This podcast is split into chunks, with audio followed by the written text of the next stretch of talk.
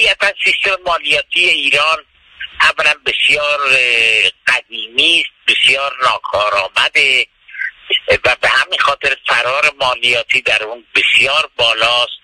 بخشای بزرگی علا اینکه از خدماتی که دولت به اونها ارائه میده بهره می‌برند ولی در نهایت مالیاتی پرداخت نمی‌کنند.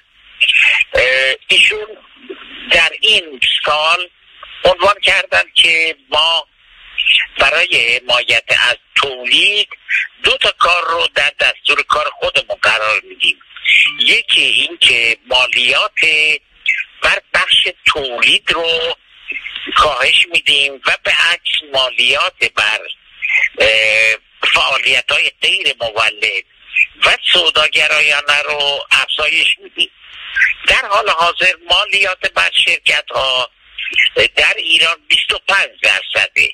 که 25 درصد یعنی 10 درصد بیش از میانگین کشورهای عضو اتحادیه اروپا.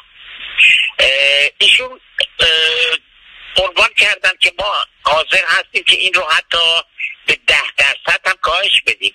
که خب اگر چنین اتفاقی بیفته کار بسیار بزرگی است.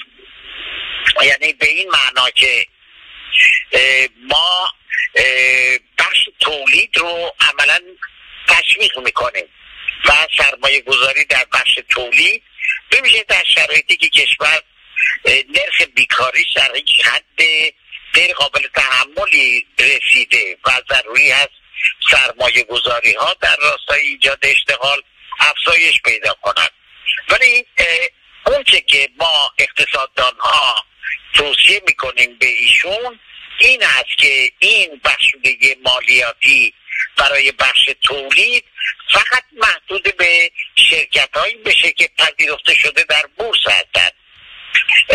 زیرا که شرکت های خارج بورس اینها دفاتر چندگانه دارند راه های فرار مالیاتی رو کاملا می‌دونن.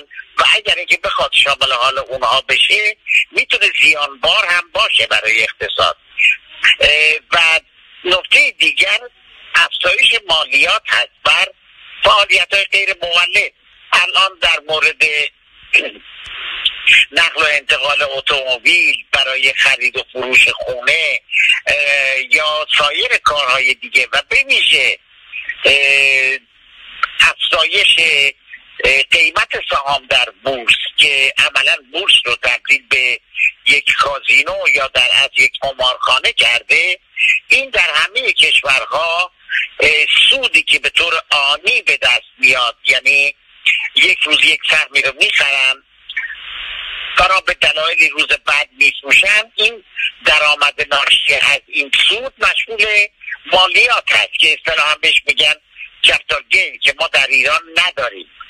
و می‌تونن سازمان امور مالیاتی یا آقای خاندوزی به عنوان وزیر اقتصاد یک شیوه نامه رو تعیین کنند که هر کسی در سال اگر اینکه دو یا سه بار سهام خریداری همون کم رو خریداری فروش بکنه مشغول مالیات نخواهد بود.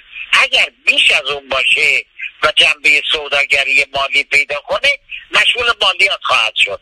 یعنی این باعث میشه که مردم بیشتر پول خودشون رو در بخش تولید کماکان نگه دارن.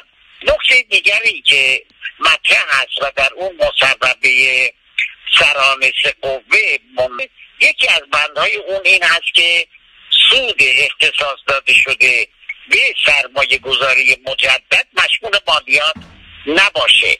این متاسفانه علیرغم که چند ماه از این مصوبه میگذره هنوز ابلاغ نشده. بنابراین اگر این ابلاغ بشه طبیعتا مثل سایر کشورها شرکت ها سود نقدی پرداخت نمی کنن سود در درون شرکت ها باقی میمونه. با اون می‌تونن طرحهای توسعه خودشون با سازی ماشینالات یا تکنولوژیشون رو انجام بدن.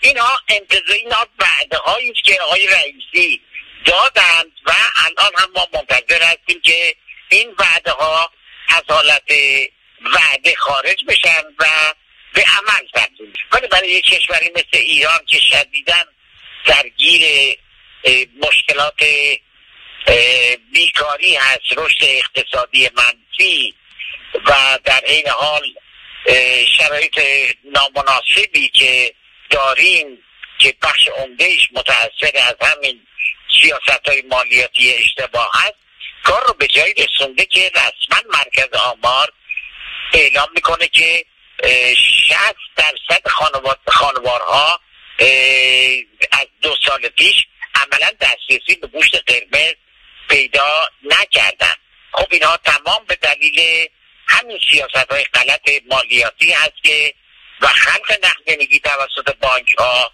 که اینها در کشور تورمی رو به وجود آورده که ما اقتصاددان ها پیش بینی می‌کنیم که در سال جاری می‌تونه حتی از 60 درصد هم فراتر به اگر اینکه واقعا آقای رئیسی می‌خوان به وعده هایی که دادن عمل بکنن همین فردا می‌تونن به وزیر اقتصاد دستور بدن که به سازمان امور مالیاتی بگوید که برای شرکت های تولیدی پذیرفته شده در بورس